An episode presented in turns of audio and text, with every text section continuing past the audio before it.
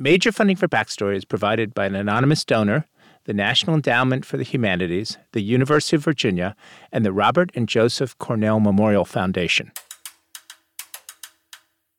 From Virginia Humanities, this is Backstory.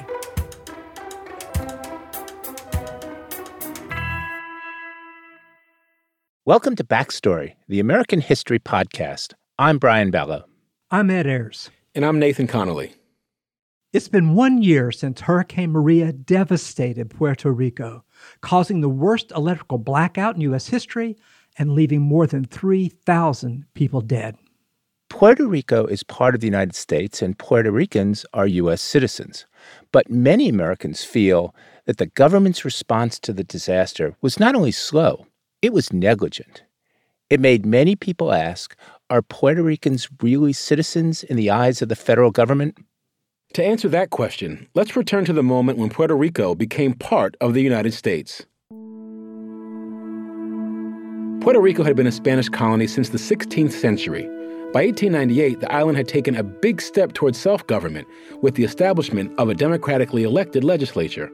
But many Puerto Ricans, including political exiles in the United States, wanted to see the island free. The United States can save us, making us independent.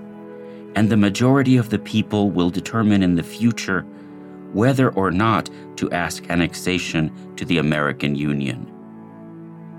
José Julio Henna advocated for independence for Puerto Rico until he was banished from the island when he was eighteen years old.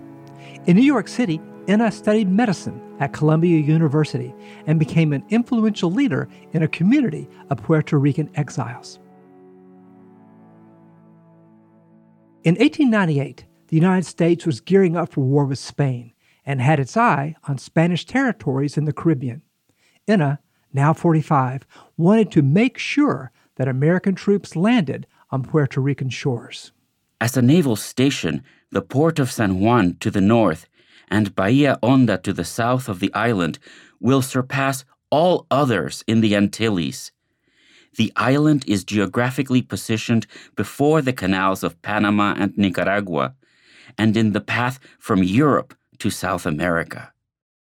Senator Henry Cabot Lodge, Assistant Secretary of the Navy Theodore Roosevelt, and even President McKinley all liked the sound of this very much, and they were happy to accept the assistance of Henna and other Puerto Rican exiles in New York, who provided the U S government with maps and military intelligence down to the number of Spanish soldiers in each village. Many volunteered to go along with the Army to act as civil commissioners in captured towns. In preparation for the invasion, Henna and Eugenio Maria de Hostos wrote a manifesto, which they believed would be distributed among the Puerto Rican people. It's not clear that it ever was. Puerto Rico, from this day in which the American squadrons have landed on your beaches, you cease to be a Spanish colony, land of injustices, and you emerge as a state or nation under the shadow of the greatest and most powerful, the freest and happiest of federations that history has known. You will not be the booty of conquest, but there will be left to your own free initiative the organization of yourselves under your own form of government. And on the day the United States invaded Puerto Rico, José Julio Henna was not there as planned. Legend has it that he was in bed with pneumonia.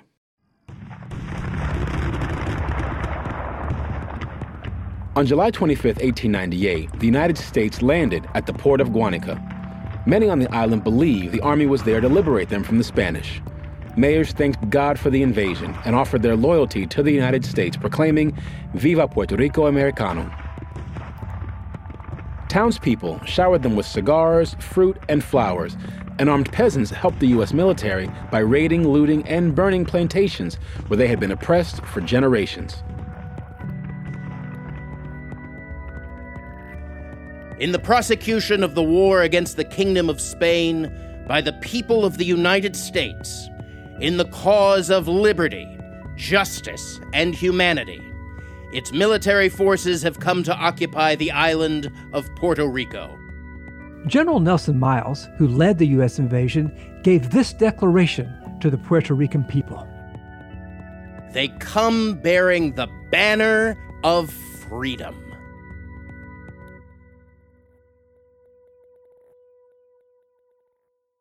But the very next day, the United States invalidated the democratically elected local government and established martial law.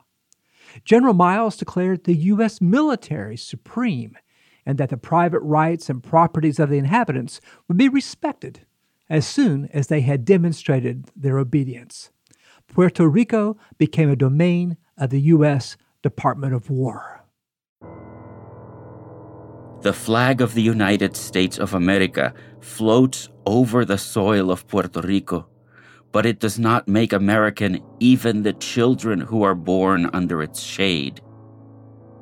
José Julio Henna, that ardent believer that the U S would liberate Puerto Rico, came to realize that life under the United States was even more restrictive and brutal than life under the Spanish. If the war which the United States of America waged against Spain for purely humanitarian purposes freed Puerto Rico, as it is said, the Puerto Rican people do not know as yet of what that freedom consists. They are treated as inferior, dependent people, needing to be educated and Christianized and civilized. The voice of Puerto Rico was not heard. The island and its people were conveyed from one sovereign to another as a farm and its cattle are conveyed from one master to another.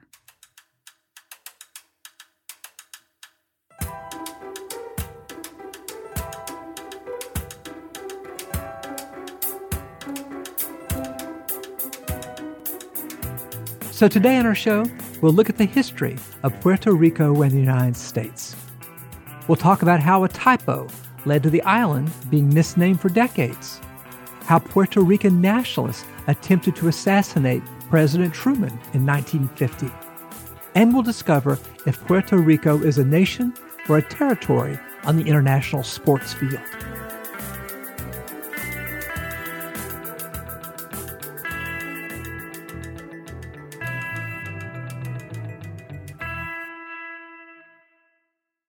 But first, to talk us through the precise constitutional status of the island, I talked to Sam Erman, Associate Professor of Law at the University of Southern California.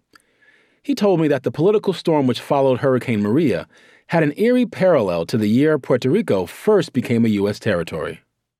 It's striking that the year the United States annexed Puerto Rico, the island was hit by a massive hurricane. And afterwards, U S officials talked about how the people were going to starve as a result.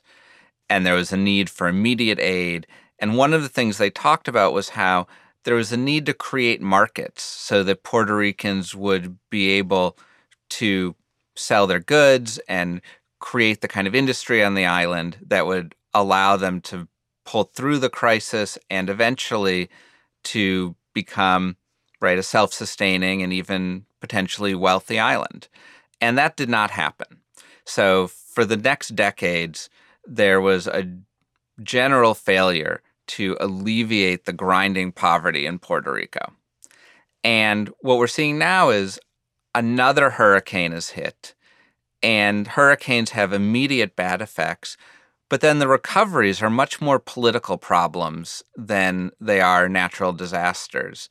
And Puerto Rico has been unable to get the kind of federal aid and attention it needs because it has a political status that doesn't give it a megaphone in Washington. Um, and so in a in an odd way, the the kind of hurricane as unmasking what is a colonial status that's getting in the way of lots of things is an old story for Puerto Rico that's been made new again. What is clear is that for most Americans, Puerto Rico's constitutional status is unclear. A May twenty sixteen YouGov poll found that Americans are confused about whether the people who live there are even American citizens. For the record, Puerto Ricans have been U S citizens since nineteen seventeen, carry a U S passport, have free entry to the fifty U S states, and they can vote in those states if they establish residency. Erman says that Puerto Rico's status stems from the moment in history it became part of the U S. Unlike most things in history where we talk about gradual changes over time and trends. When it comes to the question of what status you get as a U S territory, it matters almost down to the month when you got into the Union. So when the United States began, the first territories were organized under the Northwest Ordinance, and it expressly looked ahead to those territories becoming states. And that was the expectation and the practice for every territory added to the Union after that. And after the Civil War uh, and during Reconstruction, the expectation remained. Any place that was annexed would eventually become a state. When Hawaii was annexed in eighteen ninety-eight, that remained the expectation. When Puerto Rico was going to be annexed um, into late eighteen ninety-eight, that also remained the expectation. But then when the decision was made to annex the Philippines, there was a period of rapid constitutional innovation. Uh, and the key takeaway from it was the invention of a new kind of territory, the unincorporated territory, that would not necessarily become a state. And so when the annexation actually went through in early eighteen ninety-nine, that group of territories, Guam, the Philippines, and Puerto Rico, were all put into this other box and were not put on the road to statehood. And every territory acquired since then has also been put in that unincorporated territory box, and none of them have become states. So anywhere acquired before eighteen ninety-nine was an incorporated territory that is now a state, and everything else is an unincorporated territory that remains not a state. And what happened in eighteen ninety-eight to make this such a lively debate? The United States went to war with Spain, and first they annexed Hawaii in order to win the war, and then after they defeated Spain, the United States annexed Guam, Puerto Rico, and the Philippine Islands. What happened essentially was that people panicked when the Philippines were about to be annexed. Lots of Americans were worried about the Philippines, largely for racism reasons. They thought mm. Filipinos would be bad citizens, and they wanted to come up with a way to keep Filipinos out of U S citizenship and the Philippines from becoming a U S state. And so this question of citizenship then migrated directly to the Puerto Rico case. That's right. So there were about two months where the United States said it was going to annex Puerto Rico but hadn't decided on the Philippines. And during those mm-hmm. two months, everybody speaks as though Puerto Ricans are about to be U S citizens and as though Puerto Rico will be a state. But once it's decided to annex the Philippines, U S officials start saying, let's withhold citizenship from Puerto Ricans.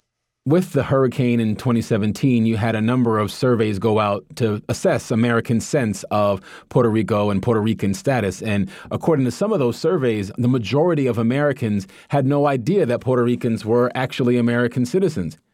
Why has there been so much confusion over the last hundred years on this? I think there's several reasons. Puerto Rico is small and doesn't have a ton of people, and so it doesn't always get thought of very much. So one reason is just inattention. Another reason is that people speak a different language in Puerto Rico. Puerto Ricans are understood to be a distinct ethnic group, differentiated from non-Hispanic whites. And so just as we speak of second-class citizenship within the United States, people who are citizens but in some ways are held at a distance from fully belonging, Puerto Rican citizenship is second-class.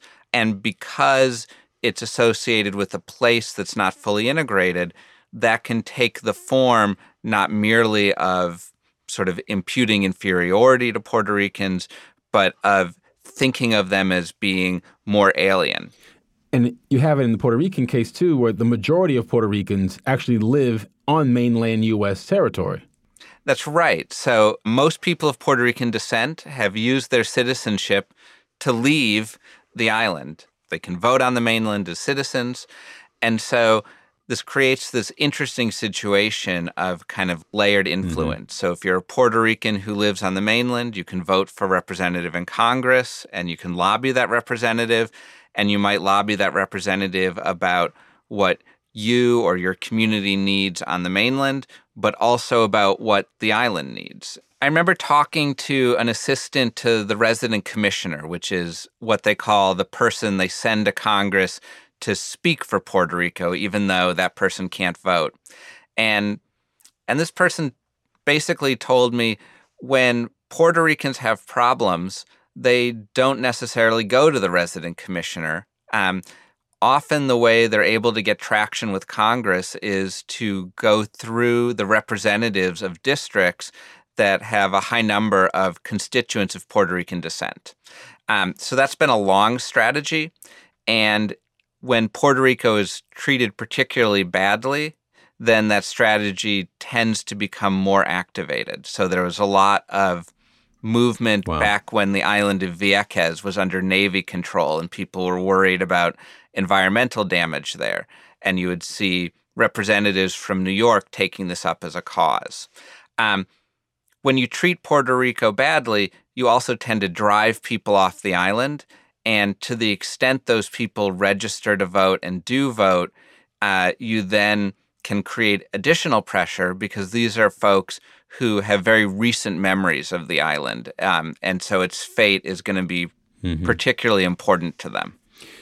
When you see the humanitarian crisis in the wake of Hurricane Maria with so many millions without, excuse me, with so many multitudes without electricity, does that raise new constitutional questions? Will we see this now in terms of Puerto Rico's status? I mean, I, I think we will. The The Supreme Court and the political branches have in the United States have long taken an approach towards Puerto Rico of let's not look too closely at what's going on.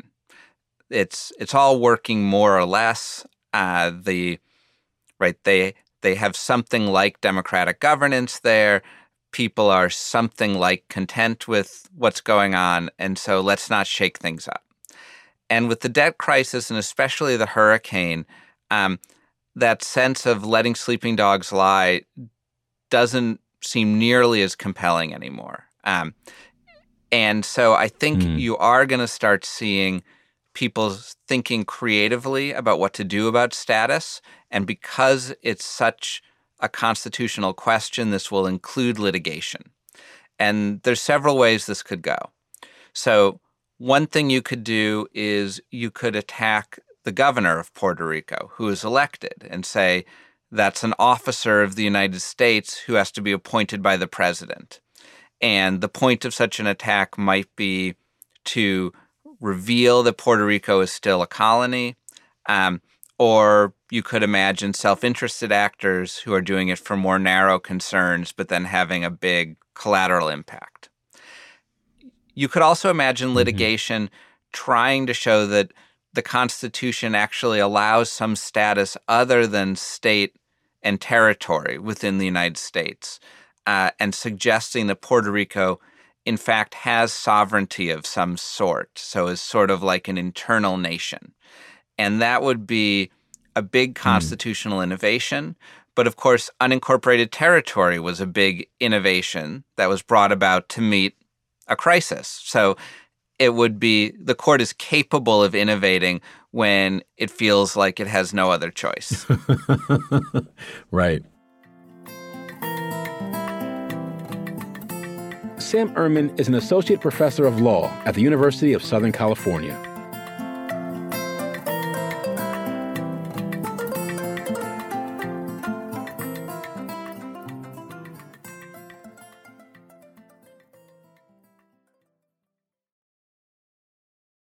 As we've heard, Puerto Rico has been a United States territory since eighteen ninety-eight. But it hasn't always been called Puerto Rico, at least not by folks who didn't speak Spanish. Really? What else would you call it? Well, take a look at a map from the early twentieth century, Ed, and you'll see the island is named Puerto Rico, as in P O R T O. And in Spanish, Puerto means port. But Porto, well, that doesn't mean anything at all. That didn't stop Congress from officially recognizing the island as Puerto Rico for decades.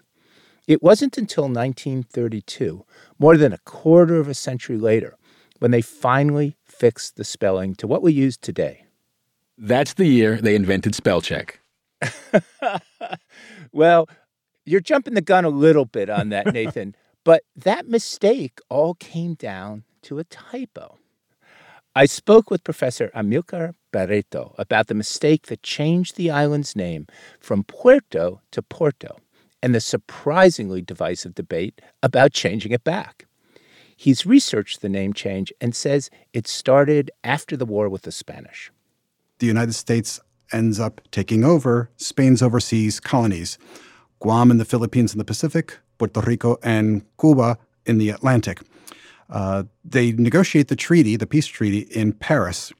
Clearly, they were going to work on two drafts of the treaty, one in Spanish, one in English. They never bothered to painstakingly proofread the two versions to see if they completely matched. The English language version misspelled Puerto Rico as Porto Rico.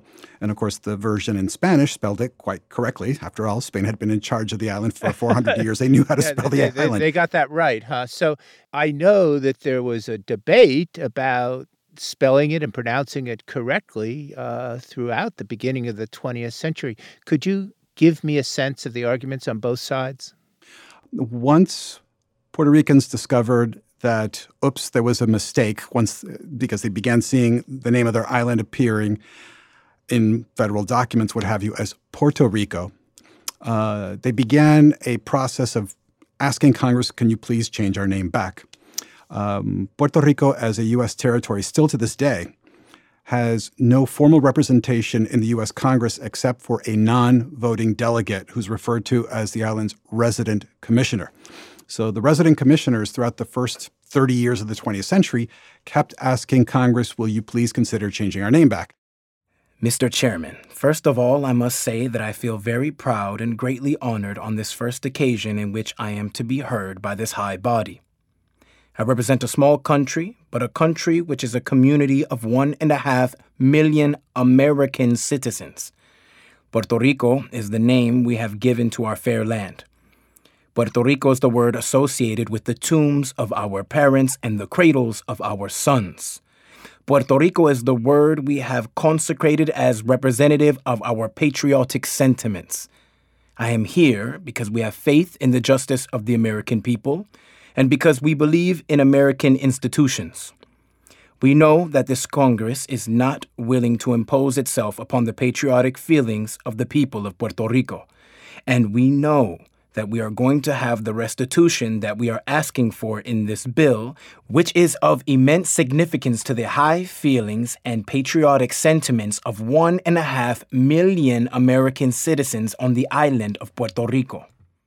And it was such a low priority that Congress, to be blunt, kept blowing off Puerto Rico until finally in nineteen thirty, the uh, Puerto Rican legislature passed a unanimous resolution asking Congress and President Hoover, will you please change our name back? And that's what got the ball rolling in Congress. So a process from nineteen thirty to thirty-two, culminating in the name change. Well, what were the arguments against changing the name? I mean, why antagonize all of those Puerto Ricans? The arguments were absolutely precious. First, there were some who didn't want to change the name who insisted that Porto was a perfectly legitimate word next to Spanish. Uh, some of them, by the way, insisted that Porto was the correct English version of the island's name. Um, others insisted that Porto, P O R T O, was a Spanish name, which clearly it was not, ignoring, by the way, other members of Congress who knew Spanish and were telling them, no, this is not correct. Um, they also chose to ignore uh, Puerto Rico's legislature. After all, they should know how their island is spelled. Some questioned the cost. Is this going to cost too much money? Wait, wait, wait, wait. Hold on. Hold on. Hold the presses, quite literally. These, these are the days where, yes, they might have had to reprint something. Are you telling me people argued we can't change the name because the printing costs will be too high? That is correct. Oh, come on. um, th- this appears in the congressional record. I kid you not. Um, but the, the arguments become even more ridiculous. Um, the ultimate trump card uh, is children. Oh, we've spent so much time and effort teaching them Puerto Rico. It would be an undue burden to force them to learn Puerto Rico. So, so spill the beans. Who's the ringleader against changing the name back to Puerto Rico? A couple of names come up in the congressional records as, as staunch opponents of the name change. Uh, but a particularly feisty one was Representative William Henry Stafford, a Republican from uh, the state of Wisconsin. Uh, he was particularly vehement in his uh, dismissal of Puerto Rican sentimentality. Uh, English is fine, which means Porto, which he thought was English. There was no problem attaching it to Puerto. Um, and he brought up on several occasions the people over there of Spanish descent and how what they want is not American. In fact, talk about a grammatical error. Um, Representative Stafford kept referring to Porto as the proper Anglican, quote-unquote, version of the name. So the last time I checked, Anglican referred to a church, not to a language, but oh well. Mister Chairman, I take the time in opposition to this bill because I believe it would be a mistake to change a name that all the children, all the people for years back have known under that name, the island adjoining that of Cuba. Now, it is a mistake for us to try to engraft a Spanish name upon an Anglican name. Porto is Anglican for this island, and it has been accepted as such. It would not only cost thousands, but hundreds of thousands of dollars to make this change. Why would we in this particular change a name just because the legislature of Puerto Rico wishes to have a Spanish rather than an American name? We have it established in the minds of the people of this country as Puerto Rico, as the name of the island. And when the bill is read, I intend to move to strike out the enacting clause, because I do not think this Congress should be occupied with these insignificant matters. Professor Barreto, you you are a professor of cultures, societies, global studies. Uh, it sounds to me like there's more than a typo going on here. Can you tell us what's going on behind uh, this? We, we've been laughing at it, this rather farcical story on the surface. Behind all this is the story of Americanization. Americanization was a formal policy implemented in Puerto Rico um, between eighteen ninety-eight, well, really eighteen ninety-nine, and about the late nineteen forties. But the most intensive period was those first three decades of the twentieth century. So in from the perspective of the federal government, the dream was to have everyone culturally switch over and become English dominant. Hence, um, justifying something in the name of the English language was person was uh, perfectly reasonable from their perspective. You call this overall attitude, I think the phrase you use in your scholarship is malign neglect. Could you explain that? Uh, yes. Um, it's it's it's a form of neglect. Federal government, for the most part, doesn't care what's going on, not realizing that it's hands off. When it rules the island, it is the sovereign, has all sorts of negative consequences. And we see a very good example of it today with the consequences of uh, Hurricane Maria in Puerto Rico and the realization that, hmm, a lot more people died than we thought right after the uh, event. Malign neglect. I think that your explication of the history of Puerto Rico to Puerto Rico, back to Puerto Rico, uh, is very illuminating and sheds light on the larger relationship. But some would say, oh, come on, this is, you know, this is just historical political correctness. Who cares? It's interesting how a fundamental aspect of those debates is repeated in contemporary debates about Puerto Rico. Those who advocated restoring the island's name brought up on several occasions, you know, these people are citizens. To be clear, um, eighteen ninety-eight, Puerto Ricans lose their Spanish citizenship.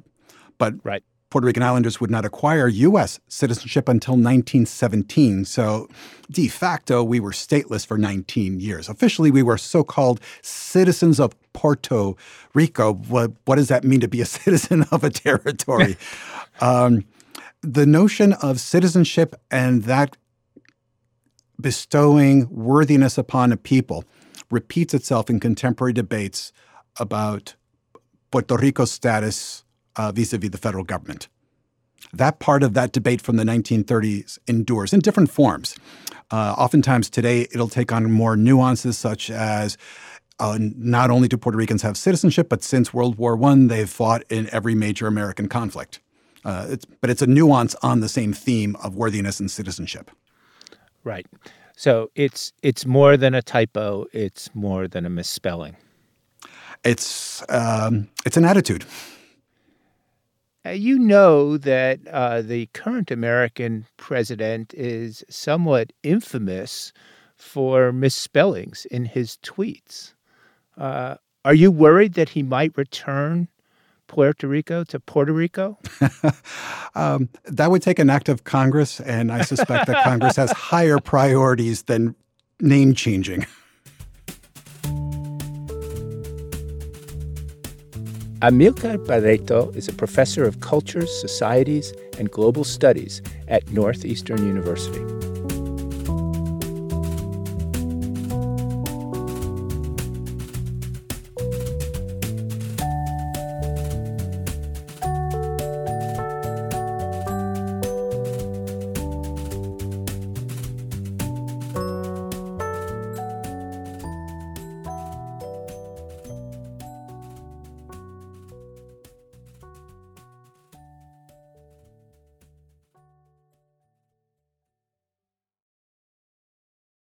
In the late nineteen forties, Puerto Rico was at a crossroads. For almost fifty years, it had been a colony of the United States. But with colonial subjects in Asia and Africa throwing off their European rulers, many Puerto Ricans were looking forward to a new status for their island as well. Some wanted statehood, others more autonomy.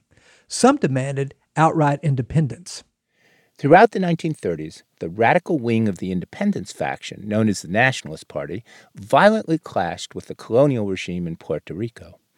In nineteen thirty-six, that party's leader, a man named Pedro Albizu Campos, was imprisoned by American authorities for sedition. Our next story picks up ten years later, when Albizu Campos was released and his followers saw one last chance to shape Puerto Rico's future— through a devastating act of political violence. Here is producer Nina Ernest with that story. When Pedro Albizu Campos was released from prison in nineteen forty-seven, he picked up right where he had left off, giving fiery speeches in support of independence. Y decirle al mundo entero que Estados Unidos es una nación violadora de la Constitución de las Naciones Unidas. But Puerto Rico had changed in his ten-year absence. When he first rose to prominence in the twenties and thirties, support for independence was at an all-time high. Now, many political leaders were turning toward a new model, one that meant more autonomy for Puerto Rico, with continued oversight by the United States. It was a path favored by a savvy politician named Luis Muñoz Marín, who recognized that Puerto Rico's contributions to the Allied war effort had given it leverage to negotiate a more favorable status with the U S He was at that very moment on the verge of becoming the island's first democratically elected governor. And in the summer of nineteen fifty, the U S Congress did pass a law allowing Puerto Ricans to vote on a new constitution, one that would eventually cement the new Commonwealth status. There's no way Puerto Ricans are not going to move toward ratifying uh, the constitution that is going to be presented to Congress. This is Harry Franqui Rivera, a historian at Hunter College in New York. He says Albizu Campos regarded the Constitution as another form of colonialism, but also realized that the political winds had turned against him. He realized that he wasn't a relevant figure anymore politically. So he had to, if he wanted to determine the future of Puerto Rico, which is something that he wanted. He wanted to determine the future of Puerto Rico. He had to do something drastic. His desperation was fueled by a repressive gag law that had gone into effect months after he had returned from prison. Many scholars believe it was created to keep the nationalists in line. It prohibited writing, discussing, even singing about an independent Puerto Rico, or from displaying a Puerto Rican flag. Albizu Campos decided that the only way to win Puerto Rico's independence was to fight for it. He and the nationalists planned a revolt. Nelson Denis is the author of a forthcoming book about this rebellion. What they planned to do was to have an island-wide set of, of actions where they assaulted the police precincts to hopefully get some weapons, which they didn't have many of, and then they would retreat to the central town of Utuado, which was nestled in a ring of mountains, pretty much in the center of Puerto Rico, and they were hoping to hold out for about two weeks. Now, the hope here wasn't to win a military victory. The Nationalists were a small force, and they knew it. It's important to, to emphasize that Albizu Campos and the Nationalists knew that militarily it was ridiculous to attempt to confront the United States, you know, the most powerful country in, in the world. What they needed to do, and they needed to do it with some urgency, was to get world attention and specifically the U N Decolonization Committee to focus on what they considered the colonial situation in Puerto Rico. In this era of decolonization, the newly formed United Nations had a special committee to help that process along. The Nationalists wanted their help. And so, on October thirtieth, nineteen fifty, Nationalists assaulted police precincts in seven towns. They stormed Governor Muñoz Marín's mansion, La Fortaleza, in San Juan. In one town, Jayuya, Nationalists even managed to lift the Puerto Rican flag, in defiance of the gag law, and declare for the Free Republic of Puerto Rico. The countermeasures were swift. President Harry Truman declared martial law. Muñoz Marín called in the U S-trained Puerto Rican National Guard. And most striking of all, those National Guardsmen bombed the towns of Jayuya and Utuado. It was the only time, says Nelson Denis, that the U S military carried out a bombing campaign against its own citizens. So that's how the United States dealt with it very quickly. five thousand National Guardsmen, a bombing of two towns, and a clampdown on any media attention to it. President Truman tried to dismiss everything, the revolution that happened in nineteen fifty, as, quote-unquote, an incident between Puerto Ricans. But that didn't seem all that credible when two of those Puerto Ricans showed up in Blair House and tried to assassinate him. Outside Blair House, the president's temporary Washington home, extreme fanatics of the Puerto Rican Nationalist Party try to force their way in, guns blazing, to assassinate the president of the United States. When the three-minute shooting is over, assassin Griselio Torresola lies dead on the Blair House lawn, and White House policeman Leslie Kofelt is dying a few feet away. The assassination attempt took place on November first. By the following day, Puerto Rican forces had the revolt under control. In the end, twenty-eight people had been killed, most of them nationalists. Between one and two thousand Puerto Ricans were arrested, including Pedro Albizu Campos. And once again, the revolutionary went back to prison. He would spend yet another decade of his life there.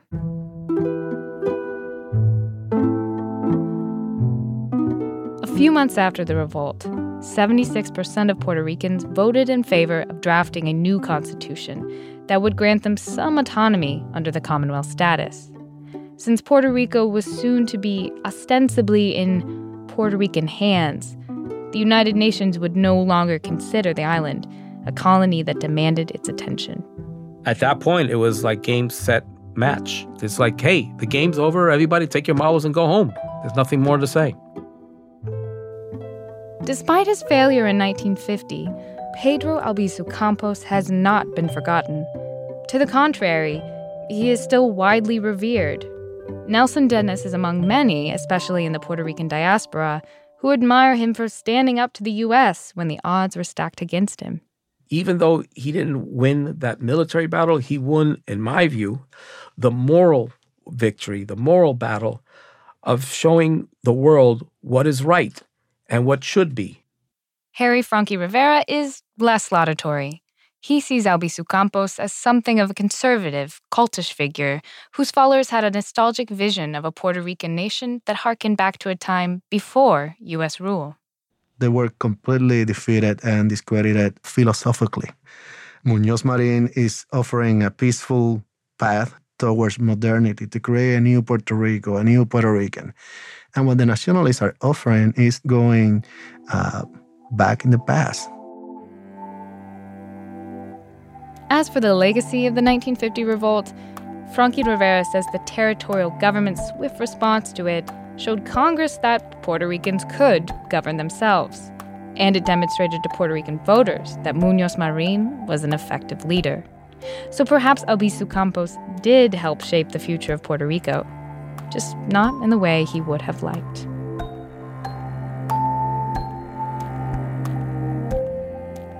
Producer Nina Ernest.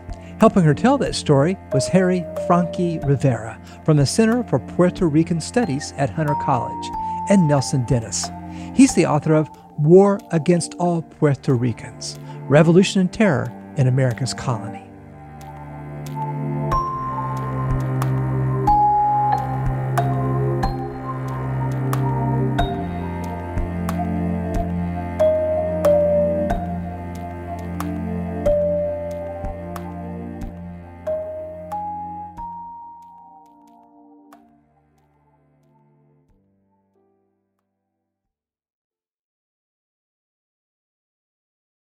Now, I want to turn your attention to the two thousand four Summer Olympics held in Athens, Greece. The U S men's basketball team had just steamrolled through the competition in the qualifying rounds, and they were stacked with talent. Just like our Backstory team, baby. Exactly like that, Nathan. The Dream Team, as it was called, boasted a star-studded roster of N B A players. They were far and away the favorites to win gold at the Olympics, and they were well on their way. That is, until they faced the might of plucky Puerto Rico. South Florida Sun-Sentinel, August eighteenth, two thousand four. Puerto Rico stunned the United States ninety-two to seventy-three in the opening game of the Olympic men's basketball tournament. The loss was a huge blow to whatever basketball ego Uncle Sam has left. People knew the world was catching up to the United States. Now one of its own territories has zoomed past.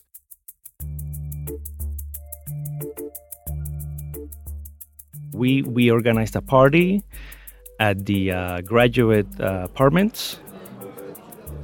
This is scholar and librarian Antonio Sotomayor. And everybody brought food from their countries, and uh, we were playing, and then this, the game started. And uh, a lot of attention, of course. The Mexicans were rooting with us for Puerto Rico. And uh, we were there, and, you know, all of a sudden, basket and basket and steal, and they were missing, and we were making the shots, and we were up by twenty-something points at the end of the, the, the half. And oh, my goodness. It was... It, it was it was it was crazy. It was uh, there was a lot of jumping, uh, screaming. Uh, there was uh, hugging. There was some crying, uh, pulling hairs. It it was it was just an unbelievable scene. At the end of the game, we were extremely tired, exhausted of the energy, but but but exhilarated at the same time. Wow, that's inspiring stuff. It almost makes me want to lace up my old basketball shoes and get back out on the court. That's a lot of laces, Ed, because as I recall, you were still wearing high tops. At any rate, I wouldn't true. advise it. These were highly trained athletes representing their countries on the world stage. Now, now, wait a minute. I just want to get this straight. Now, Puerto Rico, a territory of the U S, could compete against the United States? I don't blame you for being confused, Nathan, but you're correct. It's all down to this thing called sports sovereignty. It dates back to nineteen forty-eight, when Puerto Rico was first invited to participate in the Olympics by the International Olympic Committee. The invitation was part of a larger effort to express anti-colonial sentiment and expand the Olympic movement. Puerto Rico has competed internationally as an independent nation ever since. But before nineteen forty-eight, that wasn't yet the case.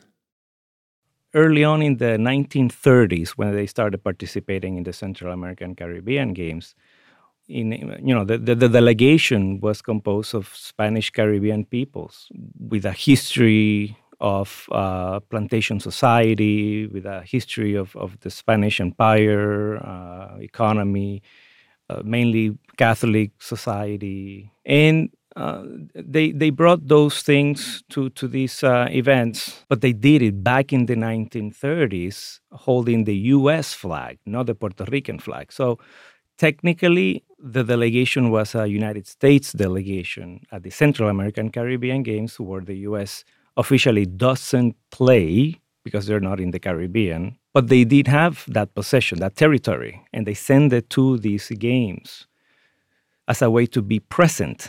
Um, so Puerto Rico's first incursion into the Olympic movement was not necessarily out of a...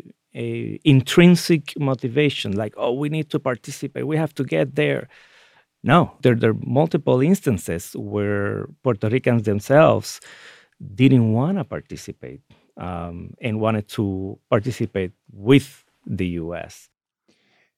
Well, you know that the Olympic stage is a very big one. Uh, are there any examples of Uh, Puerto Ricans using that stage uh, to enhance political agendas? The best example is the nineteen sixty-six Central American and Caribbean Games uh, held in San Juan. And at that time, nineteen sixty-six, you had in Puerto Rico around, the sources vary, eighteen thousand, twenty thousand, twenty-six thousand Cuban exiles Uh, living in Puerto Rico, very tied, close to the political leadership, and who were putting pressure to the organizers of the games to not invite the Cubans, because, of course, for them, Cubans were, were dictators. You know, the, Castro was a dictator, it was a dictatorship, and you bring, let's say, two hundred Cuban athletes, which back then were, were were were were claimed to be, you know, an expert of the Cuban Revolution and soldiers of the revolution, the athletic soldiers of the revolution. So the Puerto Rican leadership, the political leadership, didn't ask for uh, the visas for the Cuban government, so that they said, we're not going to invite the, the Cuban uh, delegation to these games. Now, the problem is that the according to the I O C's rules, you have to invite every delegation in the region for these games, for these regional games. Otherwise, you are uh, in um, risk of losing uh, the right to host those games, because then you're you're not following the, the you know the, the principles of Olympism. Everybody should get together and, and celebrate these things. So It, it it was a very tense uh, few months where the Cubans were attacking both the Puerto Rican government and the U S government of mixing politics and sport. Everybody was calling everybody for mixing politics and sport. So so what happened then at the end is that the U S says, okay, we're gonna we're gonna uh, issue the visas because Puerto Rico is part of the U S, and if we don't allow those visas, then the I O C can then say, well, no, you are going against the Olympics rules, U S, so you are not allowed to host any more Olympic Games. So, so right there, even though Puerto Rico had sovereign Olympics, uh, Olympic sovereignty, and supposedly an autonomous uh, government, the U S imposed the permission and, and the visas to the Cubans to go to the island. So it sounds like it, it, it sounds like they're kind of one hand is shaped as a fist and the other is a handshake. It sounds like kind of one step forward, two steps back in terms of real independence. It's it's a true negotiation. It's um, so. They don't know. It's it's not a delegation that is trying to seek independence through sport. It's, it's not a delegation that is saying, hey, we are here, we want independence.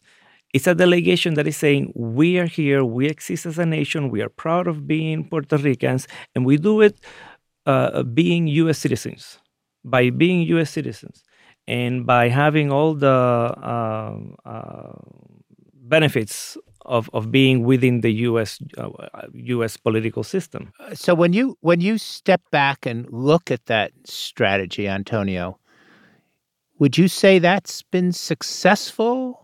Well, it depends on what you consider success. You know, in terms of reproducing the structures of consent to a subord- subordinated political relation uh, or, or colonialism, it, it is successful. Puerto Rico's Olympic delegation allows for the uh, reproduction, allows for the fueling, the nurturing of a national identity. But by doing so as U S citizens, by doing so without the need of having an independent republic, you allow for that uh, escape valve of that nationalistic sentiment, and then continue with the uh, right with the political relation, whatever it is.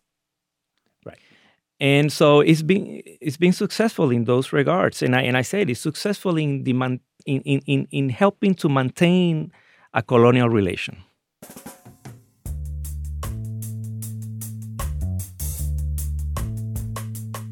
Antonio Sotomayor is the author of *The Sovereign Colony: Olympic Sport, National Identity, and International Politics in Puerto Rico.